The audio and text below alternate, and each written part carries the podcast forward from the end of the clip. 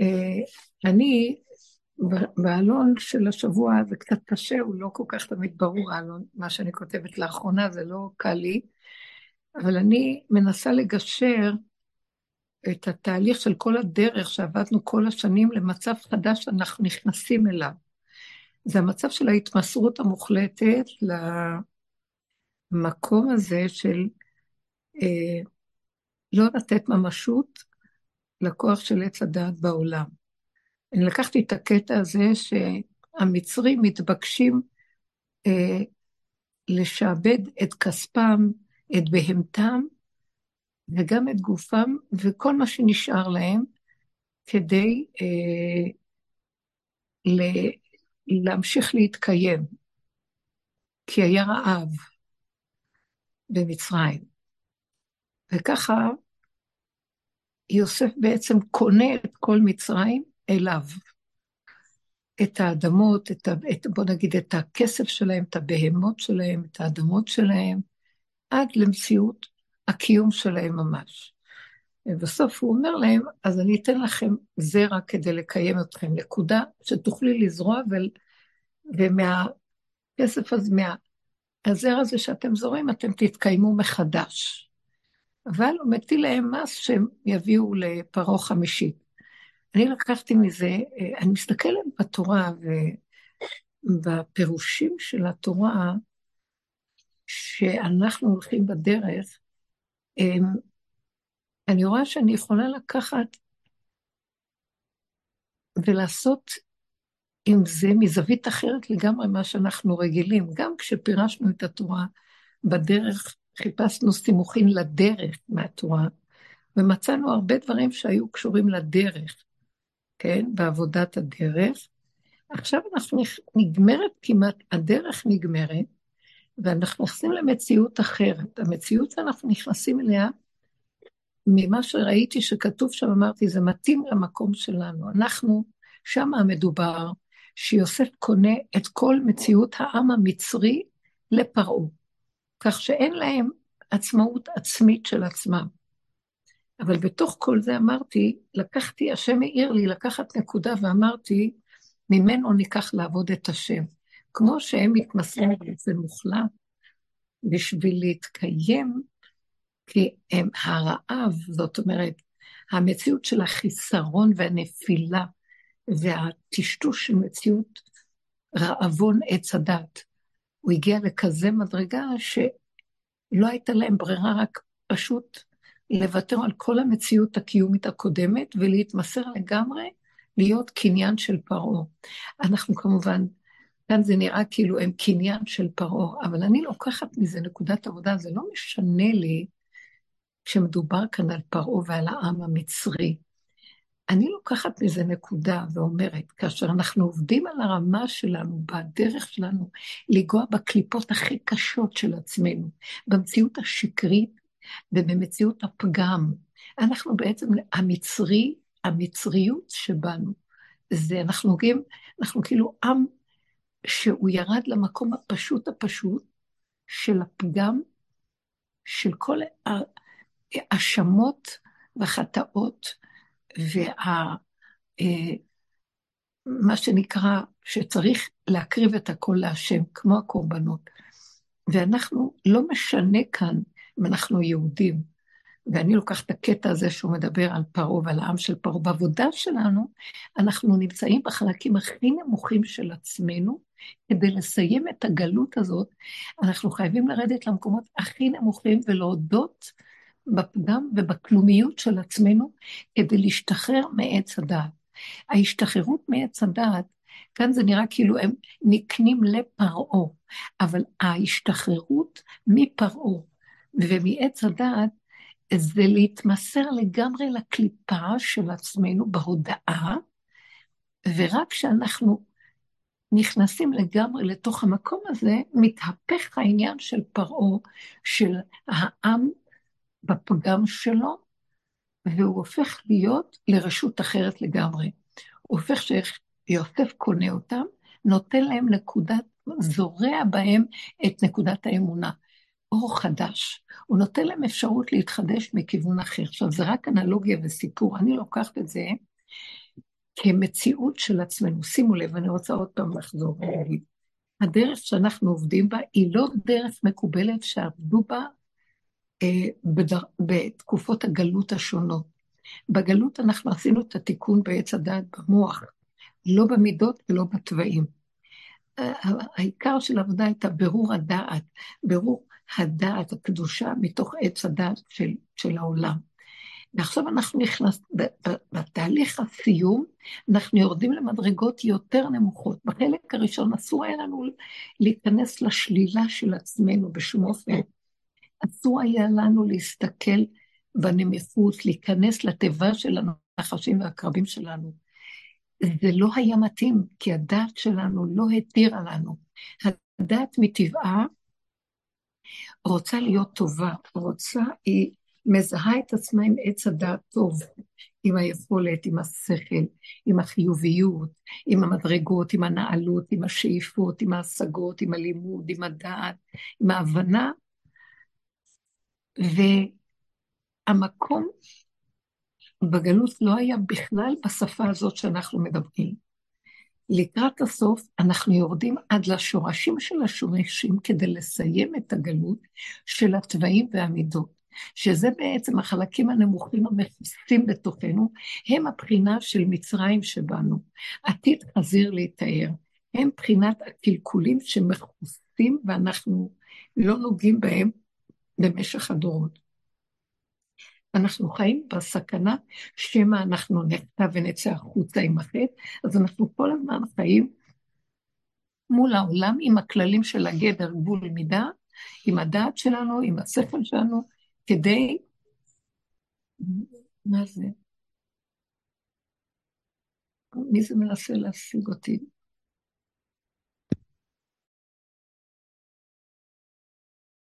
הכל בסדר.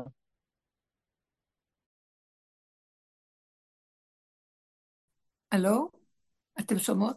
אז אנחנו יורדים למדרגות כאלה פנימיות של להסתכל בפגמים. כל זה כדי לסיים את התהליך של הפקידה, של הגלות, של התפקודיות בחיובי. אה, אה, זה ממש כמו המהפך של הלידה שהכל נהיה הפוך, לכלוך, קלקול, זה לא נראה במיטבו. אני חשבתי על המקום הזה, לקחתי את הקטע הזה דווקא במצרים, שהרעב כל כך גדול, זאת אומרת המציאות של החיסרון, הרעב של עץ הדעת פירושו של דבר, לקראת הסוף הוא יתגלה ביתר שאת, כי בגלות לא שמים לב לזה, לא היה מדרגה של אה, שפע כזה וחומר כזה, ושיגעון עץ הדעת, להשיג עוד ועוד ועוד ועוד. והבני אדם לא רגועים, ויש הרבה אפשרויות, והתפתח המצב שאדם אינו מת וחצי תאוותו בידו. כל רגע הוא רץ להשיג עוד משהו, עוד משהו. ההתפתחות היא מאוד גדולה, התרחבות של עץ הדת המתגלגל בכדור שלי הוא כל כך גדול, שכל רגע נראה שאנחנו הולכים, אה, כאילו עוזבים איזה דבר שהתחלנו ורצים למשהו חדש. ועוד פעם, הגירויים גדולים, התנועה מאוד גדולה, חוסר שקט מאוד גדול. וזו בחינה של רעב לעוד ועוד ועוד, ולא, אנחנו לא רגועים. לא שמחים בחלקנו, לא נינוחים בקטנה ובמה שיש, אלא זה משהו כאן משגע את הבן אדם, שהוא לא יכול לשבת ולהיות שבע ממה שיש לו. וזה נקרא רעבון, רעבון עץ הדת. הסוף של עץ הדת זה שהוא משתגע והולך כדי לגלות את המציאות האמיתית שלו במנגנן שלו, שאין סוף להב הב הב, אה, נביחות וצרכים של תאוות ורצונות ומחשבות, ריבוי וריבוי וריבוי, אם זה במחשבה, אם זה ברגש, אם זה בפעולות. אז לזה אני קוראת רעב. הרעב כל כך גדול, שהאדם מתעורר ואומר, אי אפשר, אני חייב הלא לקיים את נפשי. אז הוא נכנס לדרך של העבודה שלנו, הוא מתחיל להתבונן איך שהוא נראה. זה כאילו הוא נכנס, עוד יש לו שכל, עוד יש לו התבוננות. הוא בעצם נותן את כספו כדי לקנות קצת לחם. הוא נותן, יש לו איזו עוד נחשפות להגיע לתוצאה ולהרגיש טוב עם עצמו. אז הוא נכנס לדרך כדי לעבוד על עצמו. בסוף גם זהו מתגלה שמשהו לא עובד, לא נגמר לו, עוד פעם הוא נכנס ועוד פעם הוא עובד ועוד פעם נופל, ועוד פעם מידה רודפת מידה ועוד פעם חיסרון רודף חיסרון, והוא במציאות של נפילה, והוא מסתכל מבחוץ לעצמו ורואה את עצמו חסר, ויש לו מין שבירה וייאוש, אז הוא חוזר עוד פעם ליוסף. וצריך עוד פעם לשבור את הרעבון בצורה אחרת. ואז הוא, יוסף אומר לו, טוב, אז גמרתם לתת לי את הכסף שלכם? אז תנו לי את הבהמות שלכם. אז אנחנו מגיעים כבר למדרגה שאנחנו צריכים לתת כבר גם כן את כל מדרגות הנפש הבעמית שלנו, יורדים יותר למטה, יותר למטה בקיומיות, אה, בהכרת הפגם, שהוא אין לו סוף, ואנחנו במקום של גולמיות חייתית כמעט, של התבוננות והכרה, וגם זה לא מספיק. בגלל שזה לא נגמר גם שם, כי הנפש זה מין בור בלי תחתית. החיה זה הנפש, נפש זה חי שבאדם. ואז חוזרים עוד פעם ואומרים, אין לנו כוח, אנחנו כבר גם את זה גמרנו ולא הגענו לשום תוצאות. האמת שהדרך אין לה תוצאות, היא פשוט מתשישה אותנו מדרגה לדרגה ומביאה אותנו למצב של מה שאנחנו לא עובדים ויותר עמוק למטה, אנחנו מגלים, לא מגיעים לתוצאות חיוביות ומגיעים לדרגות, הפוך, מגיעים למקום של אין לזה סוף, של תהום רובצת תחת, שלא נגמרת, כל כך הרבה עבודה ועוד עוד תהום, עוד תהום ועוד עבודה. אז אנחנו חוזרים ליוסף ואומרים לו, אין לנו כבר כוח, גם זה נגמר לנו. נגמרו, נגמר הכסף, השכל והכיסופים כדי להגיע למצב של יכולת ומדרגה בעבודה. אה, ומסרנו כבר גם את הבהמות שלנו, וגם אנחנו מגיעים, גם שמה אין לנו כי התוואים לא נגמרים, ואם מישהו מרגיז אותנו על המקום, עוד פעם הכל צף, ואנחנו מגיעים להתייאש כבר מהעבודה, והיא בסוף, אנחנו גומרים אותה, אין לנו כוח כבר, אנחנו לא רוצים יותר לעבוד, אין לזה תכלס, אי אפשר לעשות עבודה במידות, אין לזה סוף לכל ההאשמות ולכל הקורבנות ולכל החטאות שלנו. טיפה מציצים החוצה זה תופס אותנו. בסוף הוא אומר להם, אז תביאו לי גם את האדמה שלכם. לא נשאר לכם רק גבייתכם, גבייתכם לאורכם, ולא נש... לא נשאר שום דבר. גבייתנו, כך אומר, לא נשאר לפני אדוני ביתי עם גבייתנו ואדמתנו, אין שום דבר. אז הוא אומר, טוב, אז עכשיו תנו לי גם את זה. תנו לי, אז זה, הרגע שאני רוצה לומר. הגענו למקום שקיבלנו עלינו להכיר שאשמים אנחנו, ושאנחנו הפגם, ושאני אכלתי מעץ הדת, ואני החרבתי עולם, ושהכול שייך לי, ואני כל כך חיה את הסכנה, שאין לי חשק בכלל לצאת ולהתגלות במציאות שבחוץ. זה לא בגלל שבחוץ לא בסדר. אני, זה מעורר לי את הלא בסדר שלי, ואין לי כוח כבר לראות את זה, כי זה לא נגמר. במקום הזה הוא אומר, טוב, תיתנו לי גם את המציאות של גולמיות מוחלטת של אפסיות, ואני אתן לכם נקודת זרע, אני אזריע בכם את יסוד האמונה. אני אתן לכם מציאות של כיוון אחר לגמרי, של שהזרע הזה ינבט ויביא לכם מציאות אחרת לגמרי, שממנה תוכלו להחיות את נפשכם ולקיים את מציאותכם במצב אחר לגמרי, לא של עץ הדת, ציות חדשה. במקום הזה, עץ הדת מתחיל להפוך לעץ החיים. אנחנו מתחילים להפך את המצב של הקליפה הכי גדולה בתוכנו, פרעה ומצרים, זאת אומרת המצריות שבתוכנו, הפגם, וגם פרעה במקום הזה כבר מתחיל להיעלם, במקום שאנחנו נהיה קניין שלו, כמו שהיה אז במצרים, שהוא קנה אותי, יוסף קנה את כל העם לכבוד פרעה, כן? הם השתעבדו לו לגמרי. אז במקום זה אנחנו כאילו מצרפים גם את פרעה איתנו, אפילו הקליפה מתהפכת, וגם פרעה עתיד לחזור, ונעלם המציאות של עץ הדת. עתיד חזיר להתאר, שהקליפה הכי גדולה שבתוכנו מתחילה לקבל מהפך, ומת, ומתהפך כל הסיפור של עבודת הפגם והשלילה וחטא עץ הדת. בשבת עברה בי מחשבה שהיא חזקה ויש בה נקודה טובה, ויכול להיות שהגעתי למחשבה הזאת שהגיעה אליי, אה, להערה הזאת, כי אנחנו נמצאים בגבוליות שכבר אין לנו יותר מה לתת.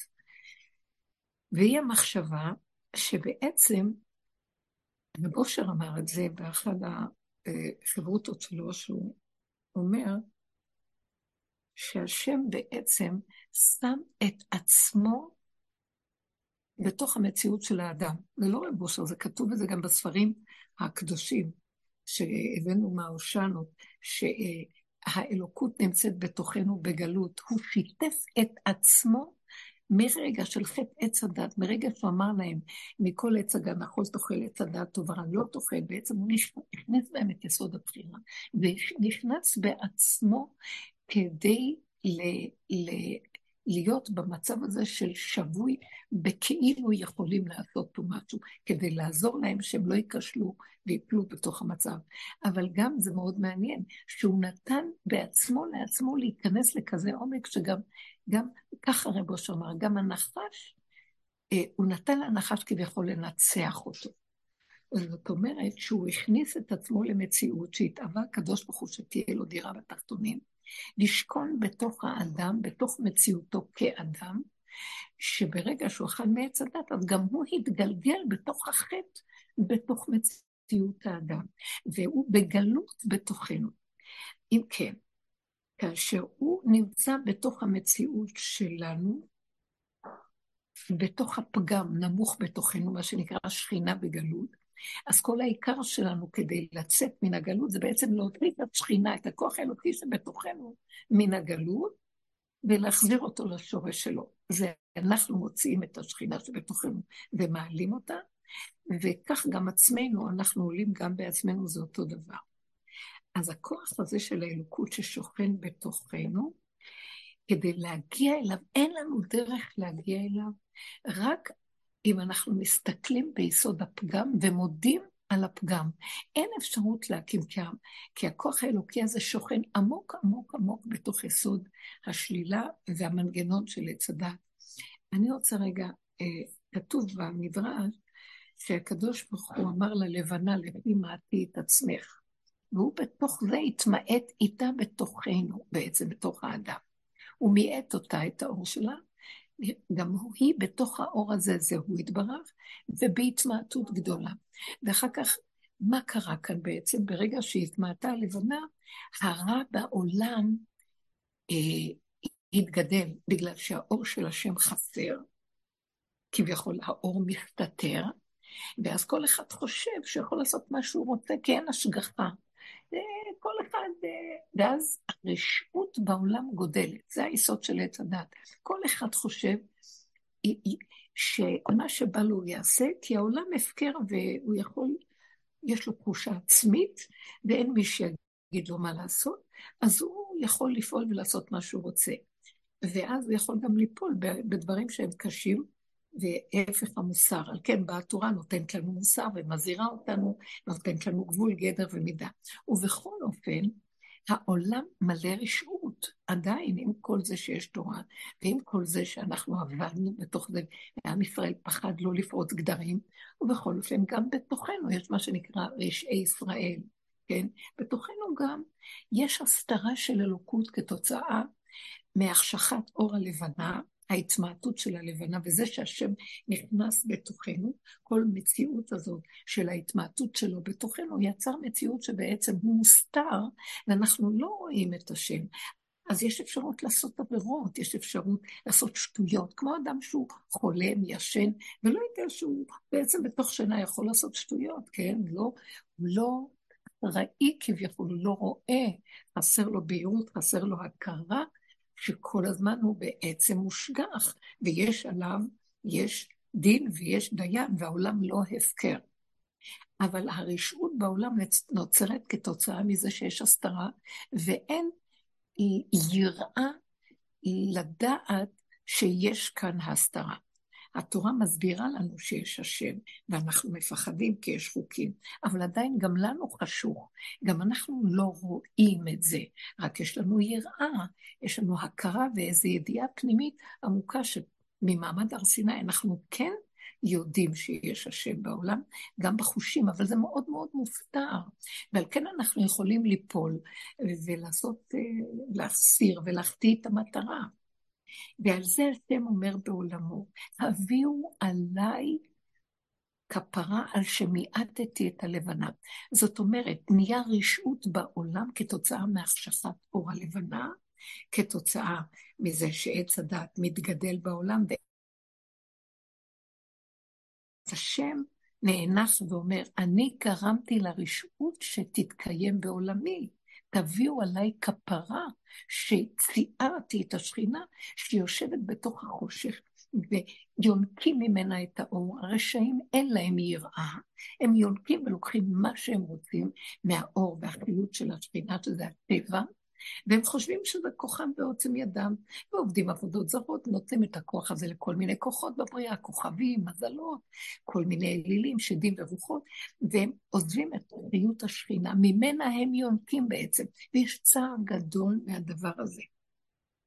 אז השם נאנח, זאת אומרת, האור היסודי העליון, שהוא בעצם אה, בסיפור של כל עלילת הדברים. הוא אומר, זה הגלות שלו גם, שהשכינה שלו למטה, והעולם מלא רשעים, וכתוצאה מהרשות יש מלחמות, ויש צער ורוגז ונהרגים אנשים, ויש רעב, ויש, ויש חסר, ויש קלקול, כי לא רואים את השם, והרשעים חושבים שהם יכולים לשלוט ולעשות מה שהם רוצים פה. אין יראה ובעצם כשאני אומרת רשעים, אני לא עושה שתי מחנה, צדיקים ורשעים. גם בתוך כולנו יש את החלקים של הרשעות הזאת, כי אנחנו, אף אחד לא רואה איפה השם. ותמיד, אפילו שלנו יש תורה ואנחנו יודעים, עדיין יש רגע של הסחת הדעת מהידיעה, ואז כל אחד יכול לעשות מה שהוא רוצה ולחטיא את המטרה. וקשה מאוד לאדם לזכור את החוקים כל הזמן וללכת רק עם החוקים בייחוד בדור שהכל התפרץ וגדל והעולם התרחב עלינו וכולם רצים בשיגעון בהתרחבות החיצונית של העולם, אז קשה מאוד לשמור את החוקים בצמצום, כמו שזה היה כשהעולם היה קטן בגלות, מצומצם, ולא היה כמו הדורות האחרונים. אז במקום הזה, כשאנחנו עושים, אני עלה בדעתי, וזו הנקודה שרציתי לומר, שבעצם כשאנחנו יורדים לעבודת הפגם בדרך שלנו, בסוף הדרך, בסוף הדורות, נותנים לנו את הדרך הזאת. בושר מאוד עבד, לא הבינו מה הוא אומר. מה, למה צריך לרדת להכיר את הפגמים? למה צריך לרדת לשלילה של האדם? למה לא להישאר בחיובי? והסברנו את זה הרבה, אני לא חוזרת על זה, אבל קלטתי בהכרה פנימית מאוד חזקה, שבעצם השם יושב וכאוב שהוא מיעט את הלבנה ואומר, תביאו עליי כפרה. זאת אומרת, אנחנו צריכים לרדת אליו, לרדת, להיות יחד איתו בצער שלו, שהוא מיעט את הלבנה. הוא אומר, אני לא יכול לדון את העולם של הרשעים. אני אומרת לו, ברגע אחד אתה יכול לחסל את כל הרשעה בעולם. למה אתה לא עושה את זה? למה השכינה סובלת והרשעה בעולם קשה? אז הוא אומר, אבל אני ככה ההכרה אומרת לי, אבל אני גרמתי שיהיה רשעות בעולם. אני מיעטתי את האור של הלבנה, וכתוצאה מזה, אז יש חושך בעולם, ואז יש רשעות. אז כשאני באה לדון את הרשעים, הם אומרים לי, אבל אתה הסתרת את האור שלך, מה אנחנו אשמים? אתה גרמת על ידי הסתרה של האור, שאנחנו לא נדע שיש השם, והשם הלא הוא שופט כל הארץ והוא שומע את מה שהם אומרים, הוא הלא שופט דיין, והוא אומר, נכון, זה אני עשיתי ואני לא יכול לעשות להם כלום. וזו העובדה, למה יש להם כל כך הרבה כוח? ואין יראה אצלם שיהרגו אותם. אם באמת היה עולם עובד נכון כמו שצריך, טיפה שאדם עושה משהו לא נכון, מיד היה, מיד היה נגמר מהדבר הזה. מיד הנקודה של הרשות הייתה מכה ולא נותנת לו. אבל הדיבור, ש... הם צודקים, הם אומרים להשם, למה שלא נהיה רשעים? אתה המשכת את האור, אנחנו לא רואים איפה אתה, ואנחנו לא יכולים להתגבר על יצרנו, זה היצרים שלנו, לא יכולים. אז שימו לב למה שאנחנו עושים בעבודה. בעצם הוא יושב למטה, ואנחנו יורדים אליו, ואומרים לו את מה שהרשעים אומרים. בעצם אני לקחתי עליי בדרך הזו, ככה אני יודעת ורואה. רב אושר, הוא לקח עליו את הכיוון להגיד, אבל אני הרשע, אבל זה אני, זה לא השני. אני החסר, אני המקולקל, אני התקוע, אני השקרן, אני הרמאי, אני הקנאי, אני החמדן, אני הגאוותן, ואני היהיר, ואני המיואש, ואני, ואני, ואני, ואני בכוחי ועוצם ידי. ואנחנו ככה עובדים ועובדים ועובדים, ואנחנו מנסים להיות טובים, אבל זה לא הולך לנו, ועוד פעם ועוד פעם, כמו שאמרתי, שהעם בא עוד פעם ליוסף, ועוד פעם, עד שכבר לא נותן, אין לנו כבר מה לתת לך בעבודה. מרוב שאין מתום בבשרי, נתתי את זה ואת זה ואת זה, וההתבוננות וההכרה, ועוד פעם חוזר, ועוד פעם ועוד פעם, אני... בסוף התעייפנו כל כך, ונהיינו אפסים, גבייתנו לאורנו, אנחנו כל כך כבר כלום, נשארנו כמו אדמה, אה, גבייה שמתהלכת באדמת בשרה. מה עכשיו ניתן לך? לא נגמר עץ הדת, מה עכשיו אתה רוצה? הוא אומר, אוקיי, אני, ברמה הזאת שאתם איתי הסכמתם, שאתם בעצם כמו הרשעים שאומרים, מה אתה רוצה שנעשה? אנחנו לא יכולים להיות אחרת, כי ככה בראת אותנו. כמו שאמרנו על אותה אישה, שהיא הרגישה אשם, אשמה ומצפון על מה שקרה כביכול, שכביכול היא חשדה שהבן שלה שם עשה איזו פעולה שגרמה אה, לחיי אנשים, אה, לא יודעת, לא רוצה לחזור על זה, אבל בכל אופן, היא היה לה מצפון וקושי והאשמה. אבל כשדיברנו, אמרתי לה, אבל אנחנו, אנחנו חווה שהרגנו את כל העולם, אז על מה עכשיו את יושבת על האשמה שהוא עשה ככה, ואז יש לך מצפון למה הבן שלך עשה ככה, ואיזה מין דבר זה? אמרתי לה, אבל את בעצמך אשמה, בוא ניקח את האשמה עלינו. אנחנו אשמים שאנחנו קיבינו את הפתיל של כל מציאות העולם, והחשכנו את העולם. ואז אמרנו ביחד, דיברתי איתה ואמרנו, אבל את יודעת משהו? אבל גם אנחנו לא אשמים, כי זו עלילת הדברים של השם, שהוא החשיך את האור שלו, וכתוצאה מזה חווה חטאה, ואנחנו לא יכולים לעשות שום דבר. הוא בעצמו נתן לנחש לנצח אותנו פה. אז מה נעשה עכשיו? בואו נגיד לו שאנחנו נודה באמת, שכשאנחנו במציאות של החושך, שאין אור בעולם, אין הכרה שיש השם, אנחנו נחטא, אנחנו ניפול, אנחנו לא יכולים אחרת, וזה לא אנחנו, זה המציאות שאתה גזרת, לכי מעטי את עצמך. שימו לב, ברגע הזה שהגענו עד לנקודה שגם להגיד אשמים אנחנו, אני כבר מחזירה אליו את האשמה, ואומרת לו, אני כבר לא יכולה להיות אשמה בכלום, כי בעצם מה שלא עשיתי, לקבל עליי האשמה, נשארתי עדיין תקועה, בתכלית אין לי.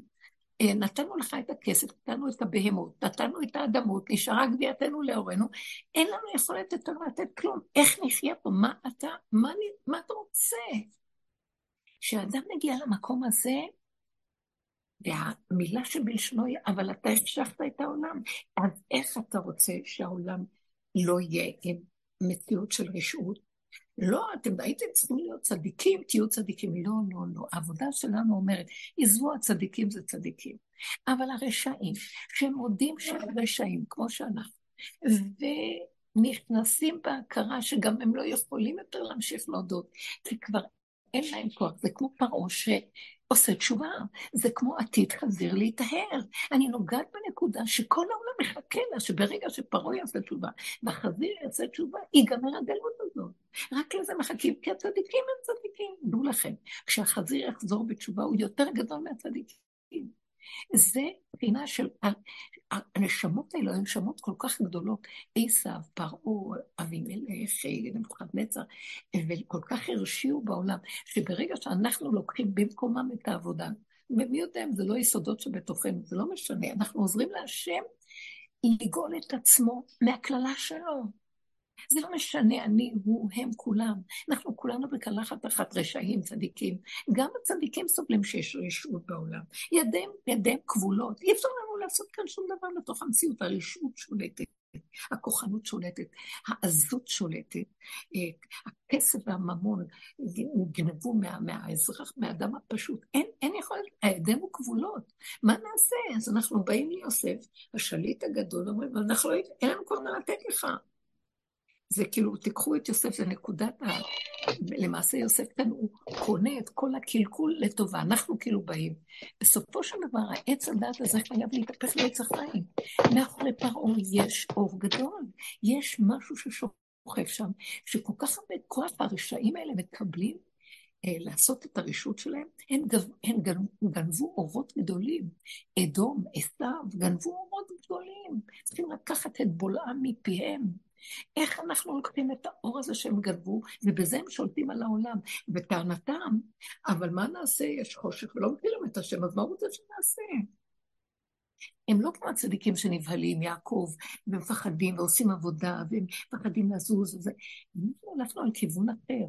אנחנו בעצם צדיקים בריבוע, יותר גדולים מהצדיקים אפילו, כי הסכמנו אחרי כל הצדקות, לשים את הצדקות בצד, ולהסתכל על כל השלילה ולהשתלשל כאילו אנחנו הרשעים הכי גדולים, ולהגיד אבל אני זה אני זה אני זה אני זה אני. טוב, הגענו לקצה לקצה ואני מתבוננת, זה בעצם השם שקורא לנו בואו אליו, בואו אליו, תגלו אותי מהקללה שלי, תגלו אותי מזה שגזרתי חושך על הלבנה, שמיעטתי אותה, וכתוצאה מזה נחשך העולם, והרשעים מתגדלים, ואז הם הורסים את העולם, אני גרמתי, אין לי טענה על הרשעים. בואו תגיעו לנקודה שתכניעו אותי, תנצחו אותי. תגידו לי, אין טענה לאף אחד פה. איך רבי שמעון אמר, אני יכול, אה, אה, אני יכול אה, ללמד זכות על כל העולם. אני יכול לפתור את כל העולם מהדין. על ידי זה שהוא נגע בנקודה הזאת, אמר לה, מה, מה אתה רוצה מכולם? אנחנו רק בשר ודם, שמת אותנו פה, כמה שלא נתת לנו תורה וכאילו זה, שמת פה יצרה גדול, המשך גדול של כל רגע אנחנו הולכים, כל רגע מקלקלים, עם כל מה שאנחנו יודעים ומבינים. כל רגע בא מישהו ומקלקל. מה אעשה למצב הזה? לברוח מהעולם, אני לא יכול, תקעת אותי פה. אה, למות, אני אחזור בגלגול ועוד פעם. אין לי, אין, אין, אה, אין, אין אנא מפניך אברח, אין לי מלט. אל יבטיחך יצרך שהשאול בית מנוס לך. אה, להישאר ולהיות רשעים, אנחנו לא יכולים, להיות צדיקים אנחנו לא. אז איפה אנחנו? זה גיהנום. ריבונו של עולם, אתה גזרת את זה, וזו המציאות של עולמך. אתה רוצה לגאול אותנו? אנחנו אומרים, תגאל, תגאל, תגאל. הוא אומר, אני תקוע, אני לא יכול לגאול. עד שאתם לא תגידו בעצם את האמת, ששם יש מפתח שאתם פותחים לי את הפתח, אני יכול לגאול. מהו המפתח שבידיכם? תתקיפו אותי, תגידו לי. הרשעים, אני לא אומרת שהם צודקים, אבל באיזשהו מקום יש להם טענה. ובמשפט זה נשמע, מה אנחנו אשמים? אה, זה בא ואומר, אנחנו לא אשמים. אני אה, לא חושך לי, אני רעב, לא גדלתי במצב גרוע, אין לי איך לאכול. פרצתי והלכתי, אה, גנבתי מהחנות משהו לאכול כדי לקיים את נפשי. כי הגוף הזה צריך להתקיים, ולא מצאתי איך להחיות את נפשי. מה אתה רוצה? נכון שהשם יכול להגיד לו, לא, אבל אתה יכול לעשות זה וזה, אבל השם שותק, כי השם שופט כל הארץ, הוא מסתכל ואומר, אני יכול לבקש ממנו מדרגות, אבל באמת, בפשטות העלובה שלו, הוא לא יכול אחרת. הוא לא יכול, החושך הכריע אותו, הרעב הכריע אותו, החיסרון הכריע אותו, והוא תקוע במציאות של הפגם שלו, ולא יכול לצאת משם. מה אני רוצה ממנו? מה אני רוצה מעולמי? אני גזרתי את זה. השם לוקח עליו את האשמה, ואנחנו צריכים לעשות בדיוק כמו שהשם. אנחנו צריכים לקחת בשבילו את האשמה עד שנגיע אליו ונגיד לו, לקחנו את כל האשמות והגענו עד אליך, אחרי כל האשמות, איפה הישועה? אנחנו לא יכולים, זהו, מה, איך אתה יכול לדון אותנו יותר? מה אתה רוצה מאיתנו? אז הוא אומר, אוקיי, עכשיו אני אתן לכם נקודת אמת, כי אתם נגעתם עד הסוף בנקודה, שאין עליכם טענה, יש טענה עליי, ורק אתם מחזירים את הכל אליי, ואני מסכים שתטענו עליי. בסופו של דבר אתה החשכת את הלבנה, והמצב פה בארץ חשוב, וכל אחד עושה מה שהוא רוצה, עם כל זה שנת הפתוח. כמה מסירות נפש, כמה הריגות, כמה כאבים עם ישראל, שעבוד מלכות, מה לא עשינו, מסרנו את כל מה שיש, וכולם תקועים. ואיפה הראש? לא רוצה לצאת. אז מה אתה רוצה שנעשה עכשיו? ורק אתה. אז אומר, עכשיו זה שלי. אבל תגיעו עד לקצה הזה. וזה לקחתי את הקטע הזה, אם אתם עוקבות אחריי, מהפרשה, ולקחתי קטע בכלל של העם המצרי, שמוסר את כל מה שיש לו ליוסף, ופרעה קונה אותו כביכול. זה כאילו אנחנו מסרנו את עצמנו לקליפה שהיא תשלוט בנו, ואנחנו לוקחים את המצב הזה ועושים רוורס, ואומרים לא, אני לוקח, אני הקליפה הכי גדולה שמסרתי לקליפה הכי גדולה שאני נקראת פרעה, ונפלתי בתוך כל המציאות הכי חשובה. בסופו של דבר, מאחורי פרעה יש השם. ואז אני אומרת לו, אבל ריבונו שלנו, מה אתה רוצה שנעשה? איך נגאל את כל המצב הזה? כולל את פרעה. ברגע שאנחנו מודים באמת שאנחנו עשינו, לא בהפקרות, לא כמו שהרשעים אומרים בהפקרות, עשיתי, אני לא יכול שלום. אלא אנחנו קיבלנו אחריות, עבדנו, התבוננו, שמרנו, קיימנו, עשינו. הגענו למצב שעם כל העשייה, כולם תקועים. אז מה עכשיו, מה נעשה? אין לנו לאן ללכת יותר. אז יוצא מכאן שההכרה היא רק לדבר אליך ולהגיד לך, אבל זה אתה גרמת את כל הסיפור. אתה מיעטת את הלבנה והמשכת את העולם. ובחושך הזה, שיש הסתרה של אלוקות, אפשר לעשות שטויות. ומה הטענה על האדם המסכן הזה? ואיך שלא יהיה רשע. אנחנו מבקשים לך, ריבונו שלום, תסיים את עלילת הדברים של הצדיקים והחיוביים מול השלילים וזה. נכון שהצדיקים כן עומדים ויש להם נשמות גדולות יותר, והן יכולות להתאפק והכול, אבל תסתכל על העם הפשוט, אין להם אור כזה. אין להם אור שיש בנשמות של הצדיקים. אז מה אתה רוצה שנעשה? מתי תגאל תאמר? כשיגאל את הרשעים מן המציאות, אז תהיה גאולה. לא, לא את הצדיקים. שיגאל, כלומר, כשאנחנו נגיד לו מתי הוא יגאל, כשנגיד שזה אני, אבל זה לא אני סתם רשע, זה אני שהסכמתי גם לקבל עליי עם כל החיוביות בסוף לעבור גם למקום ההפוך. גם זה וגם זה, והגביתי לך את הכל. מה אתה רוצה שנעשה עכשיו? במקום הזה אתה חייב לקום ולקחת אחריות, כי זה, זה בעצם חוזר אליך. אתה הכתבת את העולם, ואתה סידרת פה עלילת דברים, אתה פיתית את האדם עם כוח הבחירה והניסיון, ואתה לא רצית שהוא ייכנס לניסיון, אבל איכשהו נתת להנחה שינצח, והוא נפרס בניסיון. הכל ממך, הכל אליך, החושך בעולם גדול, ואין לדבר טוב. וגם אתה בצער, שאתה אומר, הביאו עליי כפרה שמיד תתארך. מה זה הכפרה? כל מה שאנחנו יורדים ומביאים קורבנות, קורבנות, כפרות, מה שנקרא, זה נקרא, הביאו עליי כפרה, תרדו אליי, תגידו, תתוודו את חטאותיכם, תסכימו, ותיקחו אחריות, ותגידו אשמים, ומצפונים, ומה לא. ובסוף אמרתי לאותה אישה, גם תפסיקי להאשים את עצמך, לא להאשים את הילד, וגם לא להאשים את עצמך. כי אנחנו בסך הכל תקועים לתוך כל זה. אל תאשימי את הילד. ותאשימי רק את עצמך שגם אנחנו הרגנו, לא הבן הרג, הרגנו כולנו. בסוף זה התגלה שזה לא היה הוא, אבל זה לא משנה, זה סיפור של כולם. בסופו של דבר, חווה אכלה מעץ הדת וגרמה מיתה לעולם. ובסופו של דבר גם היא קרויה לתוך עלילת דברים. אז מה עכשיו? אנחנו חוזרים לבורא העולם ואומרים מספיק עם ההאשמות, ומספיק עם החטאות, ומספיק עם העולות והקורבנות, ואנחנו מבקשים לך, ריבונו שלם, פשוט תחזיר את הכל לכנו, קום, תכניס לעולם אור חדש, שיכירו וידעו שכולם זה אתה. הכלים כבר, גם אנחנו כבר, כולנו כמו פציצה, אין לנו כבר, יכול, אין לנו חיות. עץ הדעת בעולם מבולבל. אנשים לא יודעים איפה, מה, כמה. אה, נמצאים בתסכול מאוד גדול, כי בעולם אין להם תשובות למה שקורה עכשיו. הכל נעצר. אין היגיון, אין תשובות, אין תוחלת, אין סדר, הערבוביה מתחילה להתגלות, ולא יודעים לאן הולכים, ואין כיוון. אשרי אלה שעבדו כל השנים לפרק את הדעת הזאת ולהישאר בתוך התוהו של עצמם, ולעבוד פנימה עם הדיבור הפנימי לבורא עולם, ולהגיע למקום הזה.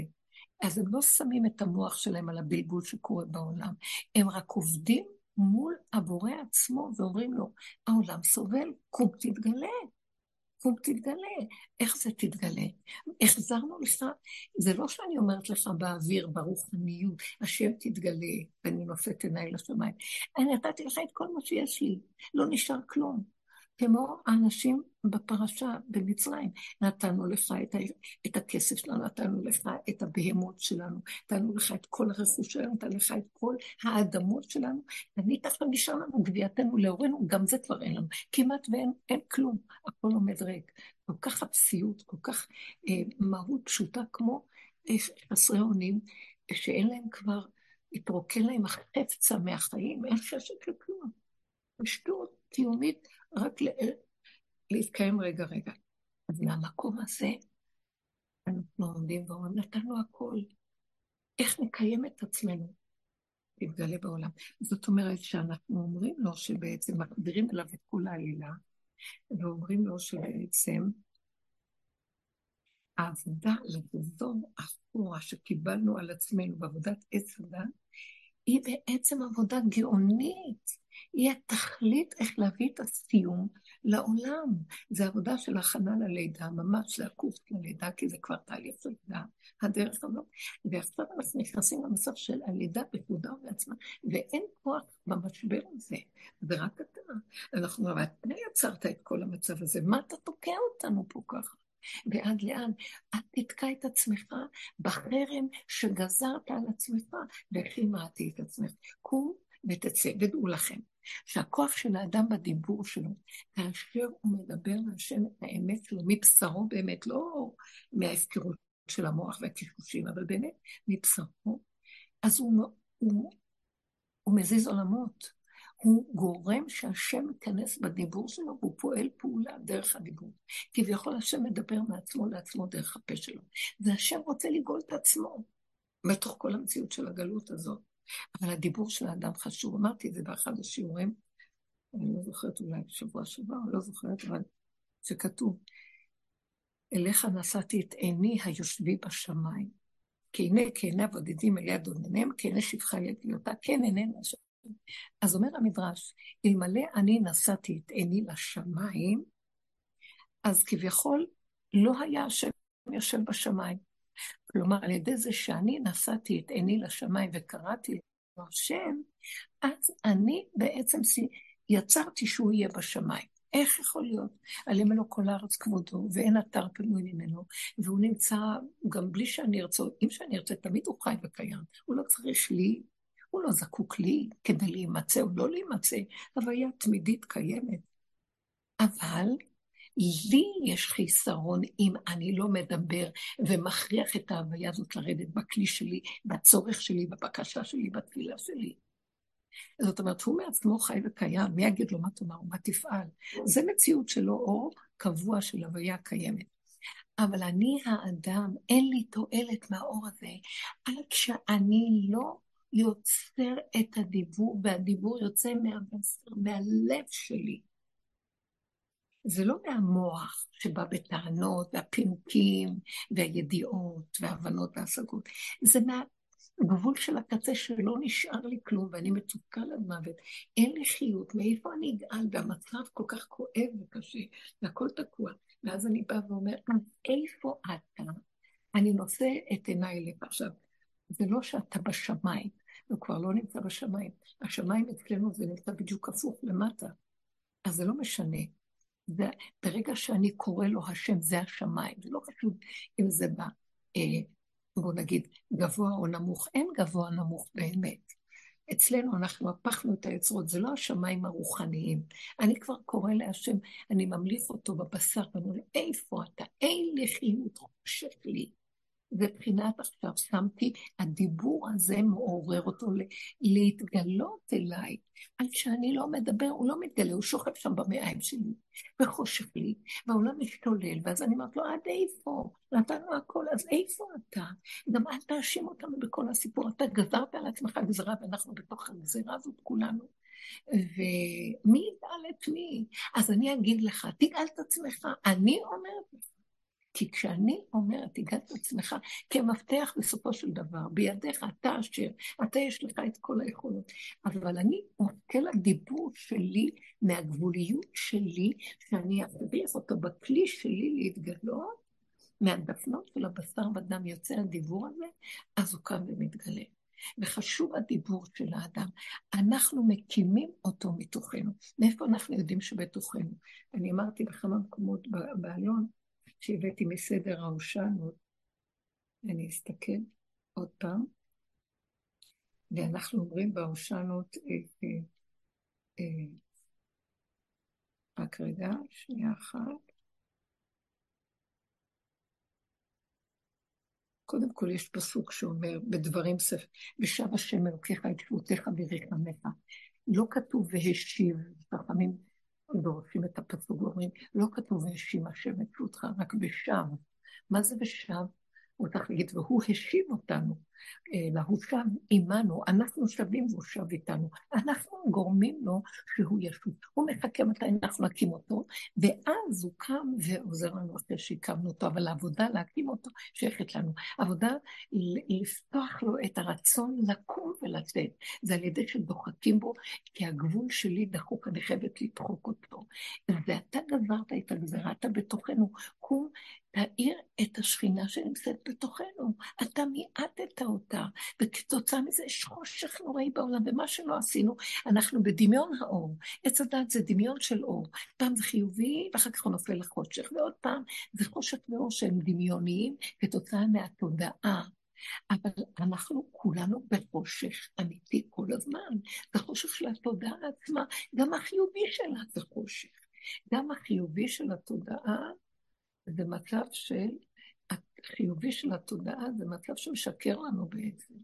החיובי של התודעה הוא בעצם מדמה לנו חיובי, וזה אור מדומה, זה לא באמת אור.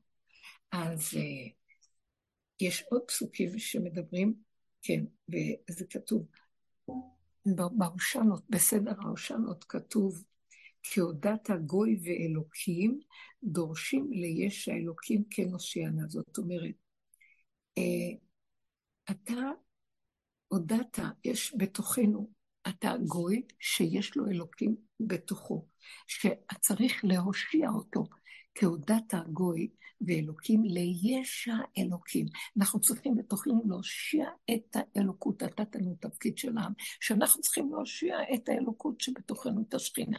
אבל כל התודעה החיובית לא נותנת לנו בכלל לעשות את זה. רק כשמגיעים לשלילה, לשלילה, לשלילה, ומגיעים לקצה השלילה, אנחנו אומרים, אנחנו הבאנו לך את הכל, רק אתה בסוף יכול לתת את הכלי הזה, את הקליק, את החלק האחרון של להאיר לנו ולהפך את כל החושך הזה לאור כיתרון האור בא מן החושך. וכן, וכן גם כתוב בספר שמואל, מפני עמך אשר פדיך פדית לך ממצרים, גוי ואלוקיו. אתה פדית ממצרים. כשהיינו במצרים, אז אתה הוצאת את עם ישראל, גם שכינה יצאה עימה. כתוב פדית גוי ועם ישראל, וגם פדית את האלוקים בתוכו. השכינה יצאה איתם, וכן יהיה גם לעתיד לבוא, שהקדוש ברוך הוא מתוכנו אה, יגאל את השכינה שקיימת. העבודה הזאת שאנחנו עושים ואנחנו נכנסים, למצב הזה של להכיר, יש עוד פסוקים שמראים שיש אלוקות בתוכנו, והיא, והיא שבויה, אני אחפש את זה עוד פעם, והיא שבויה, אה, ואנחנו אלה שצריכים להוציא אותה טוב. יכול להיות שזה יש עוד פסוקים, אבל לא משנה עכשיו. בסופו של דבר, אני רוצה להביא סימוכים לזה, וזה לא דברים שאני אומרת אותם, הם קיימים כבר בידיעה. זה כוח השכינה שנמצא בתוך האדם. זאת אומרת, העבודה שאנחנו עושים להכיר בפגם, שפתאום אנחנו עושים דבר הפוך מכל העולם. כל העולם הולך על מדרגות, על אה, חיוביות, על אור, על אה, כביכול שמחה, אבל לרגע אחר כך מתהפך להם עוד פעם, עוד פעם, עוד פעם. אנחנו החלטנו לא רוצים. הדרך הזו שקיבלנו היא לרדת לתוך המציאות של להתבונן בחושך של עצמנו. השני הוא רק המראה והמקל. ומכאן לכאן לכאן אנחנו כל הזמן רואים ועוד פעם וחוזרים ועוד פעם ופעם נופלים ופעם קמים ועוד פעם ועוד פעם. עד שמגיעים למקום שאנחנו רואים שאין לדבר הזה סוף. מה שאנחנו לא עובדים, אנחנו בור בלי תחליף של מידות שליליות, של גאווה וישות, שזה בתוכנו תבוא, ואנחנו לא יכולים להיות מבוטלים. השני מרגיז אותי, אי אפשר להתבטל. ואז אני נשאר בתפקול, ואז אני מבקשת נפשי למות, איזה מין חיים אלה. ואז אני אחר כך מגלה ואומר, אז תרדי עוד יותר למטה, שלא תישברי מזה, ותסכימי לזה לגמרי, ותשלימי ותקבלי, ובעצם תפסיקי להאשים את עצמך שאת כזאת. השני כבר הפסקנו להאשים, זה כבר לא טרנד בכלל בעבודה שלנו. השני הוא לא המקום, אבל את עצמנו, וזה עושה הרגשה קשה, כמה אנחנו שלילים. ואז שקיבלנו וקיבלנו וקיבלנו, והגענו למקום שגם להפסיק את ההאשמה העצמית, ולא רק זאת של להפסיק אותה, גם להחזיר את זה לבורא עולם. ולהגיד לו, זה הכל אלה הדברים. ניגע, מתי מחזירים את האשמה העצמית לשורש שלה? כשאנחנו אומרים, אבל אנחנו חווה, בייחוד אנחנו בעבודת הנוקבה, נשים, ואנחנו חווה, אנחנו בעצם כוח, אני רוצה לגוע כאן בנקודה של הכוח האימהי, הכוח האימהי שבאישה, הכוח של האישה והאימא. הוא כוח קשה ואכזרי ביותר, אנחנו לא שמים לב לזה. לא סתם שהתורה כל כך הכניסה אותנו בכל הדורות במקום חשוב, ולא נתנה לכוח הזה לצאת. עוד כתוב במדרש שהוא סירס בגלות את הזכר של הלוויתן והרג את הנקבה. זאת אומרת, הוא שם אותה במצב של לא מציאות שתוכל להרים ראש. לקראת סוף הדורות נותן לנו להרים ראש, אה, משכיל אותנו, נותן לנו חיות, יצירתיות, כוחות, ולעשות עבודה, ואנחנו עוד פעם משתמשים בזה כדי להרים ראש ולהתנגח בעולם ולהראות לעולם את הכוחנות שלנו והסטלות שלנו, וכשנשים שולטות בעולם, עם הכוח הזה, הסכנה הכי גדולה, תדעו לכם. והסכנה שלנו מאוד מאוד גדולה, והאימהות היא מאוד מאוד גדולה, האימהות מחריבה את, הש... את האושיות של הילד בכוח הזה שהיא מטביעה בו האשמה, והיא עושה את זה כביכול היא מרחמת עליו, וזו האכזריות הכי גדולה. יש כאן שורש שאני לא רוצה להיכנס בו, ואנחנו צריכות להיזהר מאוד מאוד מאוד מהכוח האימהי הזה שלא יצא החוצה, ולכנס אותו פנימה, פנימה, פנימה, ולמסור אותו בחזרה להשם, כי הוא מחריב עולם. הוא מחריב עולם. התפקיד שלנו זה להכיר את סכנתנו, וזאת העבודה שנכנסנו, ולהיכנס פנימה ועוד פעם פנימה ועוד יותר. מה שבסוף אנחנו מודים ואומרים לו, גם את השורש של, של, של, של האימהות הזאת, שהיא בעצם אין כל חי, שהיא בעצם גרמה להרג העולם. הוא הוציאה ממנו את החיות הנוטרלית שיש באלוקות בגילוי והכניסה חושך. אז המקום הזה, גם זה בסופו של דבר השלמתי, וזה עלילת דברים, זה שייך אליך, כי אתה החשבת עליי את עולמי מלכתחילה, ואתה גזרת את החושך הזה. אז כתוצאה מהחושך הזה, נוצר כל מציאות הנחש ועץ הדת וכל השאר. זה דבר שהוא היה בבריאה עוד לפני אה, שבכלל אה, הבריאה של בראשית נבראה, וזה תיקונים שחוזרים על עצמם אה, מבריאות קודמות, ואפילו שהעולם הזה נברא כדי שיהיה בו חיות וגן עדן וטוב. בכל אופן, גם הוא שם את עץ הדת בתוך העולם הזה, שזה השורש של ההכשרה והנחש, ואז אנחנו, והחשיך את עצמו, ואז אנחנו לא יכולים אה, לצאת מהסיפור הזה, רק על ידי ההכרה והצעקה וה... להחזיק בנקודה שאני מזמינה אותך לגאול את המקום הזה, כי אין לי לאן ללכת. אני מודה ומתוודה, ובסוף אני גם, אחרי כל הווידוי על וידוי, גם אומרת שכבר גם לא אשמים אנחנו, כי הכל זה מההחשכה הזאת. קום ותתגלה ותעורר את עצמך עלינו, בפשוט מתנת חסד וחינם, ולזה הוא מחכה. רב היה אומר, אה, כשהשם יושב ומחכה, סיפר לי אחד החברים שלו, אה, יעקב קרליץ עליו השלום, שהוא אמר לי פעם, שרב היה אומר, שהשם יושב ומחכה, מתי יבוא איזה אחד, איזה צדיק או איזה אחד אמיתי, שיבוא להגיד לו, אה, כולם, אה, נניח, בתיקון חצות קמים ומתאבלים על ירושלים, מתאבלים על חורבן בית המקדש, מתאבלים על הגלות, והשם יושב ומתאבל איתם, הוא קם כל חצות ושואג, אוי לי שהחרבתי את ביתי, אוי לי שהגליתי את בניי בין האומות, אוי לבנים שגלו משולחן אביהם, וכל הצדיקים קמים איתו בתיקון חצות ובוכים על המצב של הגלות. והוא אמר, רב אושר אומר, השם כל הדורות לקראת הסוף כבר עומד ומחכה. מתי יקום איזה צדיק שישחרר אותו מהפגיעה? יגיד לו, מפסיק, אולי תפסיק כבר לבכות, די, אין לנו כבר כוח יותר לבחירות האלה. שיביא טיעון אמיתי, לא סתם תפסיק. אלא שיבוא ויגיד לו, עשינו את כל העבודות, הגענו עד הקצה, נשאר לנו גבייתנו להורינו, וכבר הסכמנו שאנחנו אשמים, וגם אחרי האשמות עוד נמשיך עוד המכות, ונחלף לצאת מהעץ הזה, וכל הסיפור ועלילה דברים, אולי תקום ות, ת, ת, ת, תגלה את מציאותך עלינו, כי בסופו של דבר אתה החשכת את העולם, ואתה עכשיו בתוך המקום של ההחשכה הזאת, אין לנו יותר מה לעשות. אנחנו כבר מלמדים זכות על כל הפגם ועל כל מציאות של הרשעה שמסתובבת פה בעולם, כי היא לא יכולה אחרת, כי החושך גרם לה. זה המקום שהשם מחכה ומצפה, אומר, או, הוא הלא אמת, השם הוא אמת, אותם הוא אמת, הוא אומר, ניצחו מבניי, אמרתם דבר של אמת. הגעתם לשורש של השורש כדי להכיר את זה, ואתם אומרים לי, אז זה לא סתם דיבור שיוצא לכם, זה דיבור מהבשר ודם שלכם, מהקצה שלכם, מהגוש שלכם, אין לכם כבר מה לחיות. מהמקום הזה, בואו אני ואתם נקום ונגאל את העולם. כי אתם הקמתם לי את הנקודה, נגעתם לי בנקודת האמת שהיא שייכת לי. נגעתם בזה, לא כיחיתם והלכתם בצדקות, ואמרתם, טוב השם, מה שאתה רוצה, טוב. אנחנו חלילה באים להתרצף כלפי השם, אבל יש איזו דרגה שהוא סוגר, סוגר, סוגר, על מנת לשמוע מהאדם את הטענה האמיתית. זה נקרא חוצפה כלפי שמיא, מהניה, מועילה. זה לא חוצפה אליו, זה גבוליות שיוצאת מהבשר ודם וצועקת כמו יולדת. היא צועקת, היא לא מחשבנת, אין לה שם חשבון ודעת ויפה ולא יפה. היא אומרת את האמת שלה, באשר היא בגבול שלה. זה נשמע אצל השם יתברך, והוא קם להושיע אותה. וזה המקום שאנחנו צריכים להיכנס בעבודה שלנו עכשיו, להיות במקום של לא, את העולם תעזבו, אין מה להסתכל בעולם. אם אנחנו מאשימים את העולם, אם אנחנו כועסים על אנשים בעולם, אז אנחנו נותנים להם כוח לרישה להמשיך להיות. כי הרישה רק מחכה שישימו את היונקת מה, מהמקום הזה, מקבלת עוד יותר כוח. את פרעה גדל מזה, החזיר משמין מזה.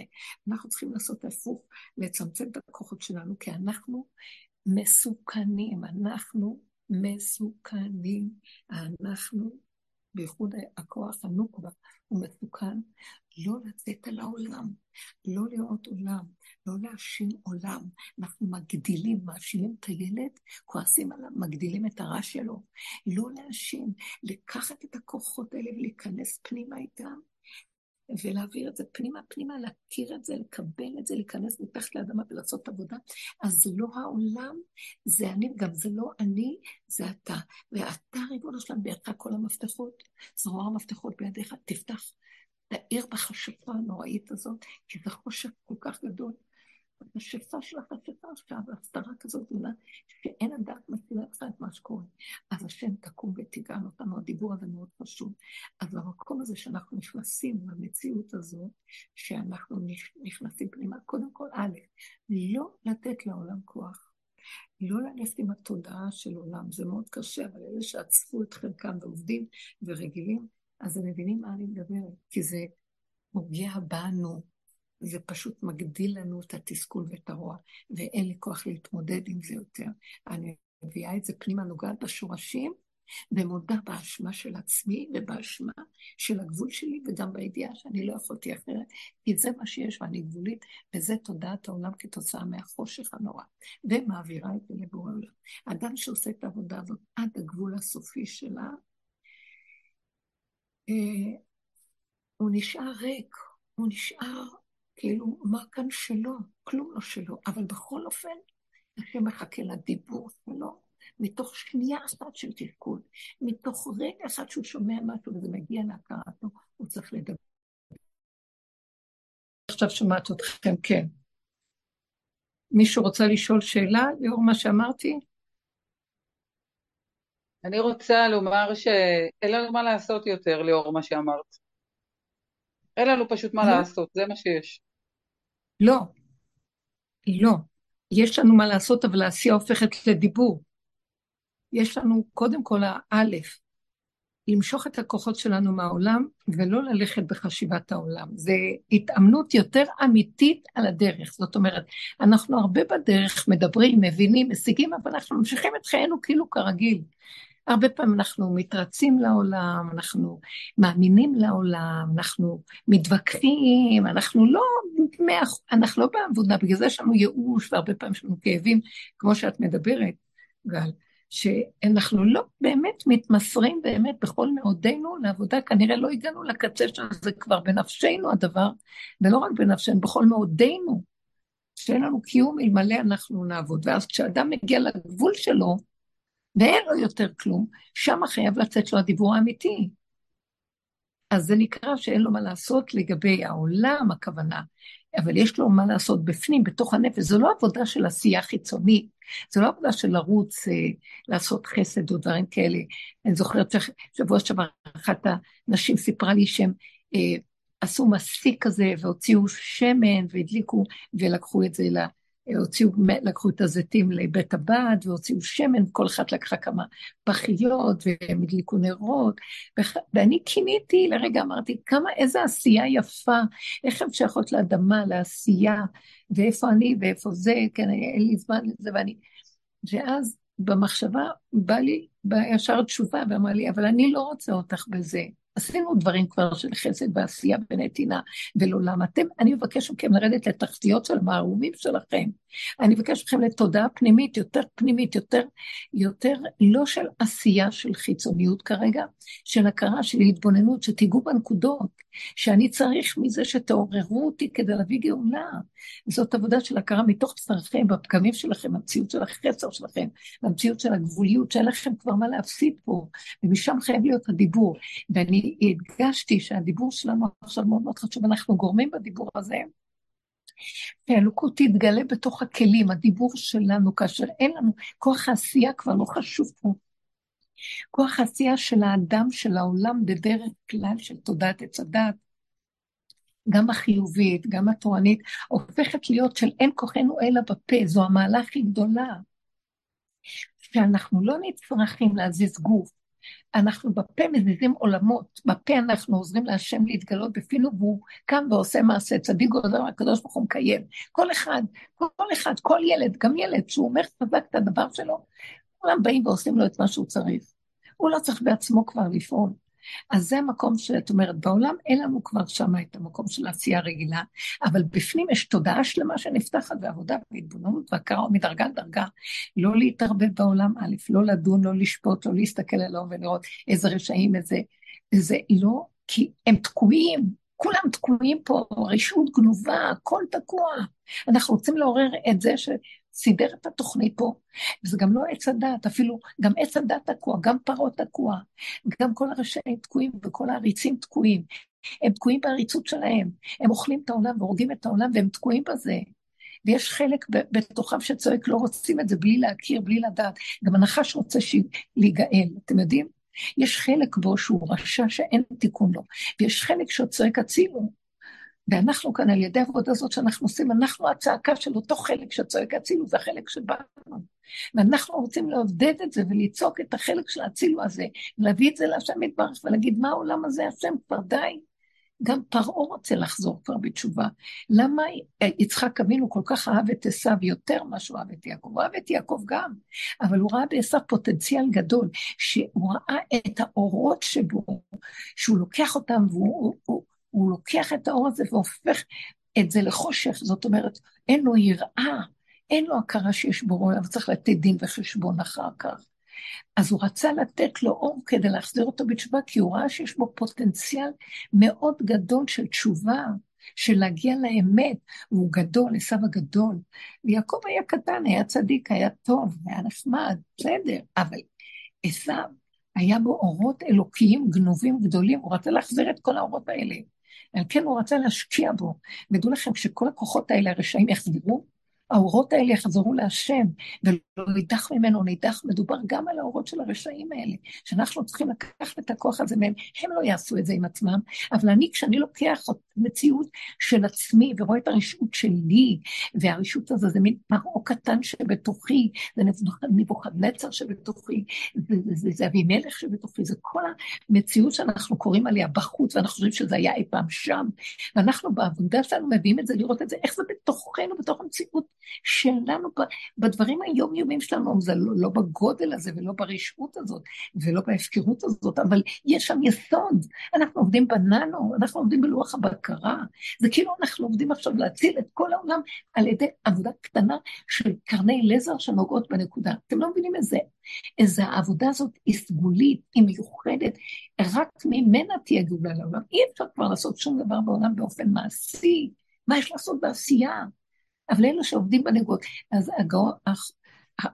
החזון איש בזמנו, שהוא בא מליטא, והוא עזב אה, אה, את חוץ לארץ ובא לגור בארץ ישראל, זה היה אחרי המלחמה מיד, ועוד היה כאן שממה, עולם הישיבות היה שמם, והכל היה חרוב פה, ואז אמרנו, אמרו לו הצדיקים פה, כל מיני עסקנים, בוא נקים את עולם הישיבות מחדש, כמו שהיה באירופה, וחרב הכל, בוא נכיר בארץ ישראל. והוא גר בבני ברק, הוא ישב שם.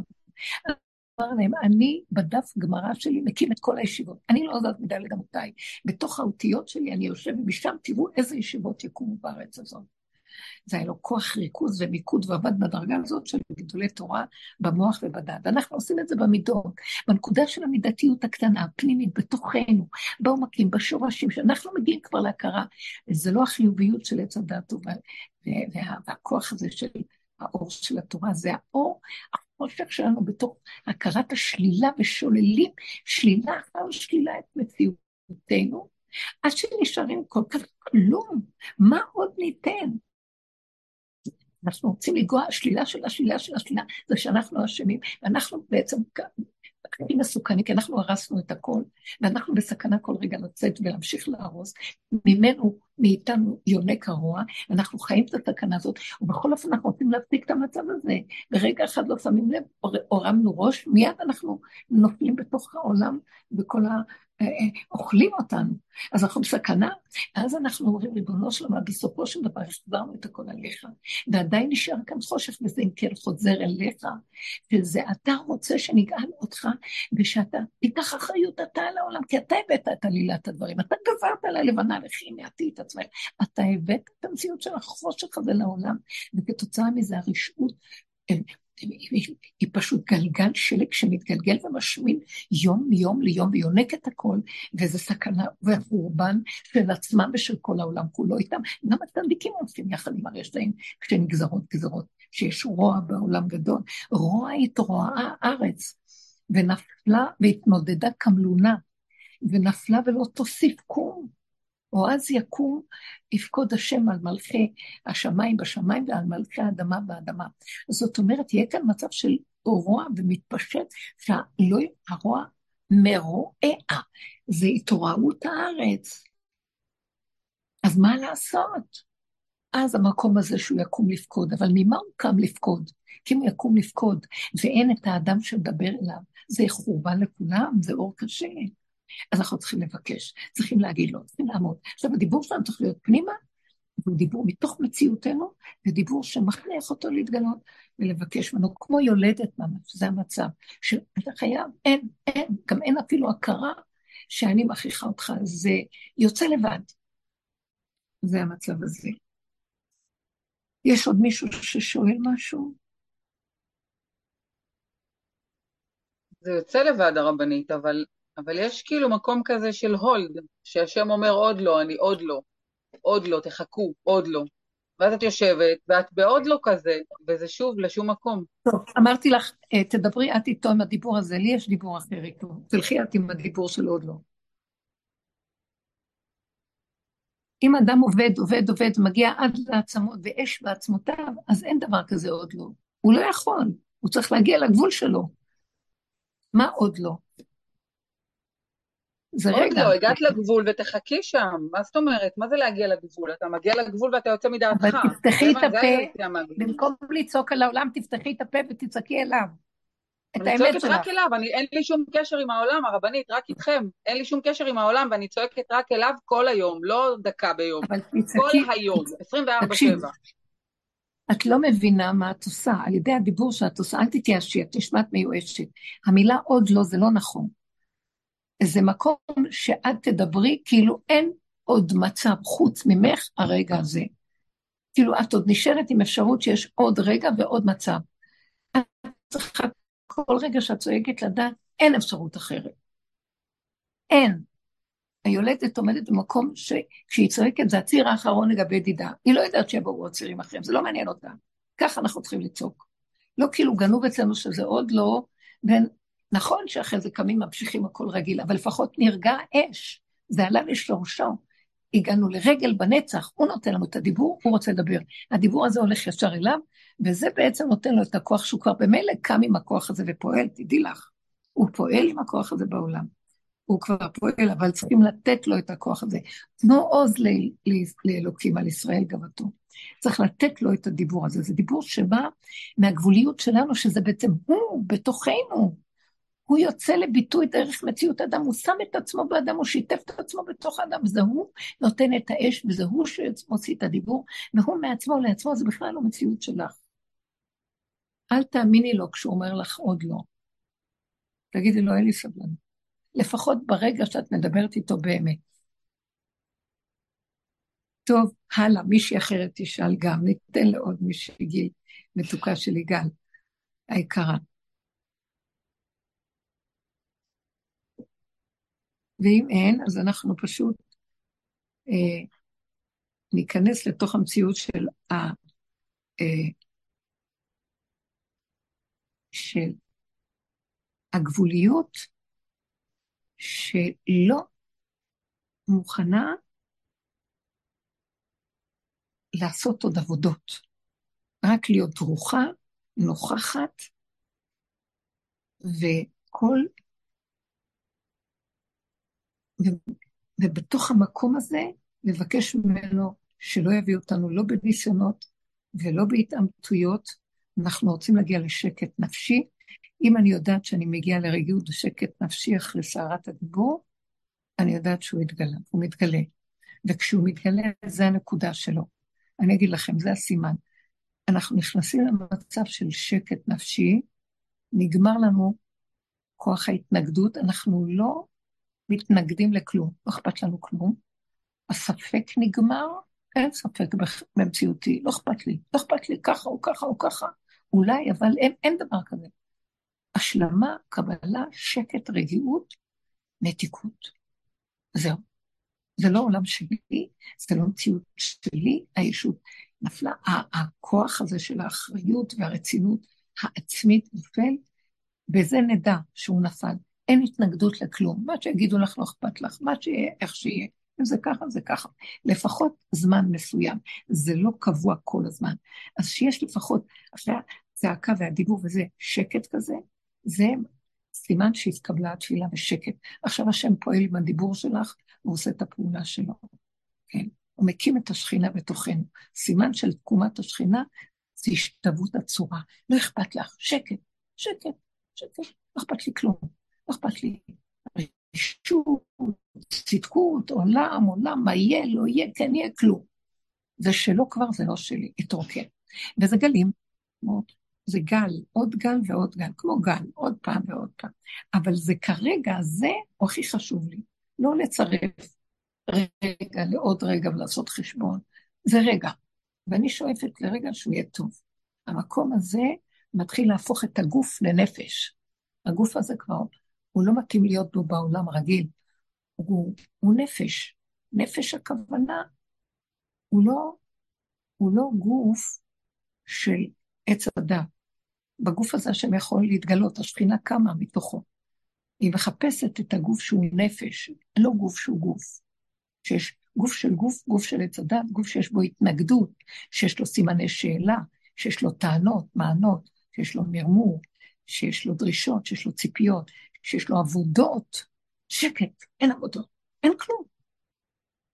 הוא קם במקום הזה ומתגלה מתוך האדם. זה תקומת השכינה בתוך מציאות האדם.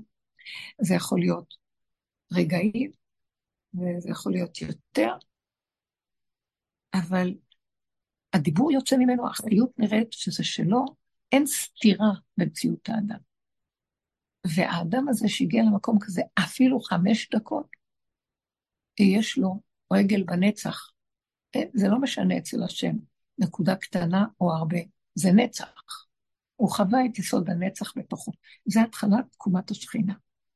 וזה המקום שאנחנו רוצים להגיע אליו, פנינו כבר לכיוון אחר, אורו של משיח כבר מתגלה פה, והוא נותן לנו רמזים איך נקום התהליכים של התחלת גילוי האור החדש, להכין את הכלים למצב הזה.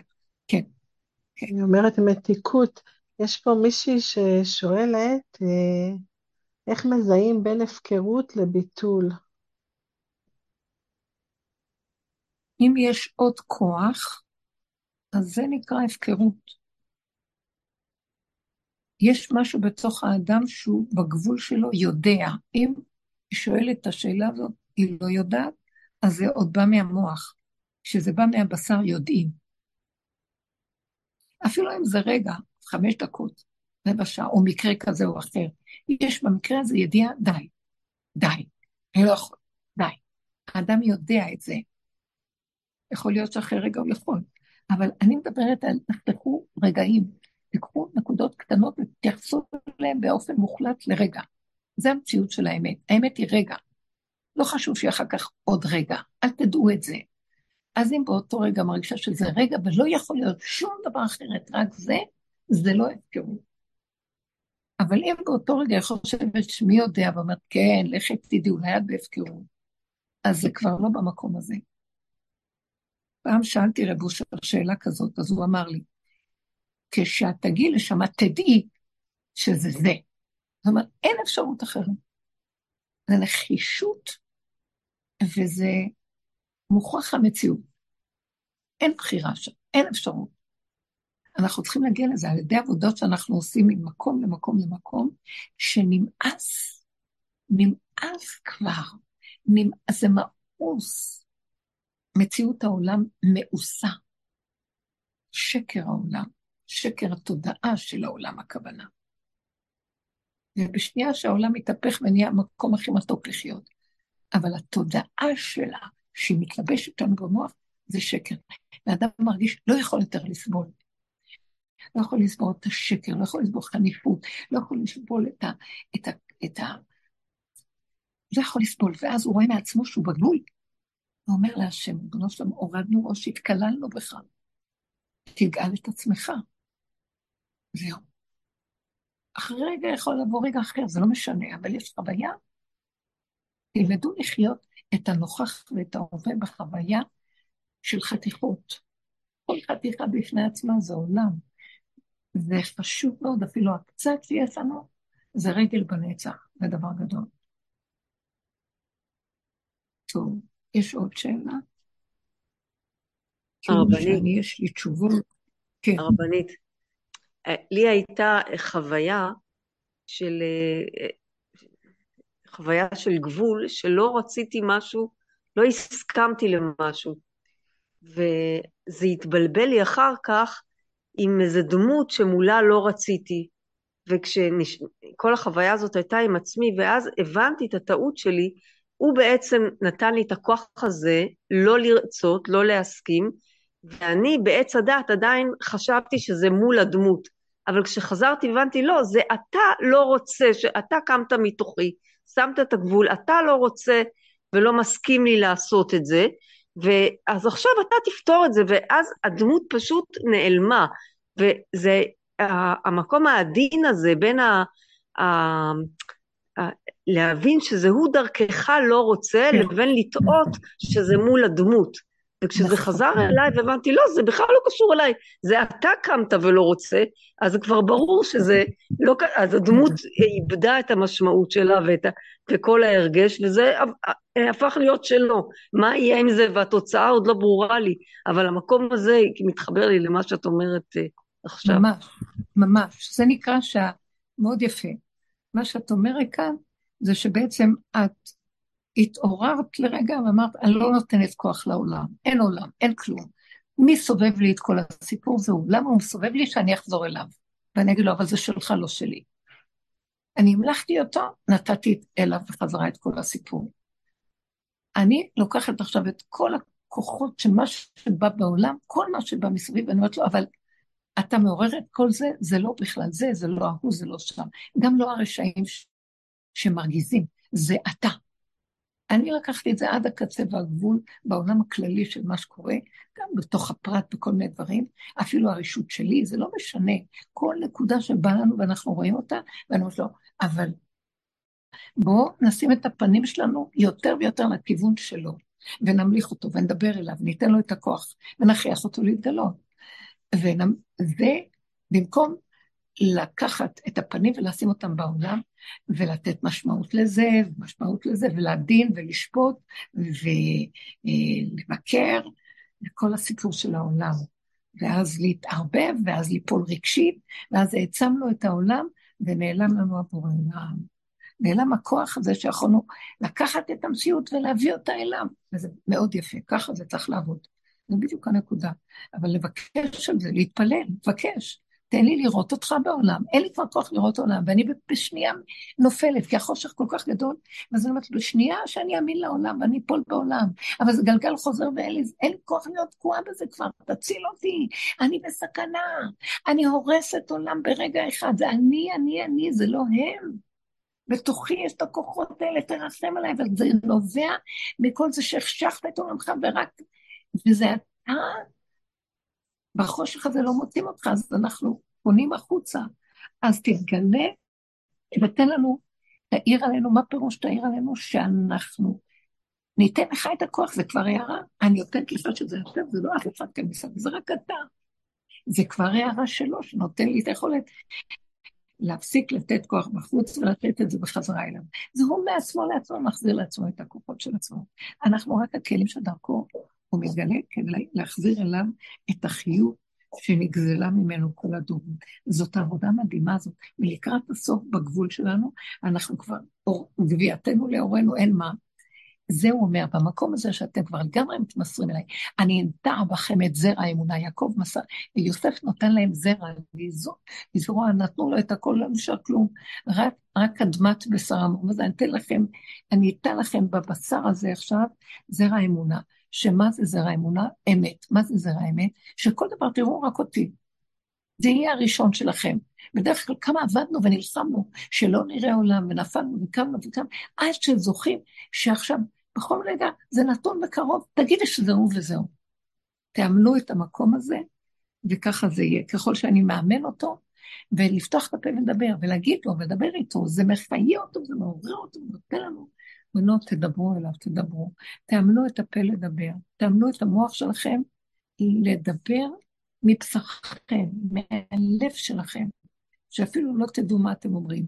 וזה יצא וידבר, תאמנו, זה סימן שהוא קם והוא מדבר דרכנו. זה לא דיבור של מוח אנליטי, של מחשבה, של ספק, של לשקול ולטרות. זה דיבור. השם נותן לנו את זה עכשיו, הוא יביא את זה לעולם, ואין כוחנו אלא בפה, דרך הפה אנחנו ניגאל. הדיבור. כמו שהוא ברא את העולם בדיבור, הוא אמר ויהי, ככה גם דרך הדיבור הזה אנחנו מדברים והוא יעשה. כי זה אותו כוח, זה שלו בעצם חוזר אליו, ממנו אליו. כשאנחנו במוח, מהמוח עוד מבינים ומדברים, זה עוד שלנו. כשאנחנו כבר מדברים ממקום של גבוליות, ואני לא רוצה יותר ללכת לכיוון השני, וכבר מתחיל הבשר לדבר, זה שלו. הוא קם מתוך המציאות של הבשר, ומתוכנו הוא מדבר, והכל מתדבר אה, מבין הקרובים. ככה הכל מדבר אליו. למשה רבנו היה מתדבר עם אה, דלת דגושה. אה, יוצא הדיבור מתוך הקרובים, מתוך המצב של הגבוליות. זה המצב של הערפל? שמשה ניגש, זה מצב של ערפל, שמשה ניגש לא, לתוך הערפל? זה משהו אחר. משהו אחר? לא, הדיבור כאן יצא כבר ודיבר, הוא כבר היה במקום שהדיבור דיבר. כשהוא ניגש אל ערפל, הוא עזב מציאות ונכנס למציאות של טוב עבור. אבל כאן זה כבר הדיבור עצמו יצא. היו כלים והדיבור יצא, זה כבר דרגה פנימית של חוויה של הדבר עצמו. אז שהשם יזכה לנו בנות יקרות, שנהיה חזקות, מצומצמות, מרוכזות, נוגעות בנקודה, לא מוותרות שעכשיו העבודה שלנו זה לא להתערבב ברוחות של העולם שיקחו לנו את הכוח שעוד נשאר לנו לעבודה פנימית פנימית. זו עבודה פנימית. משיח יושב ומחכה, מתי אנחנו גומרים את המסע של עץ הדעת ומגיעים אליו. הוא יושב ומחכה לעזור לנו. זה הכוח הזה.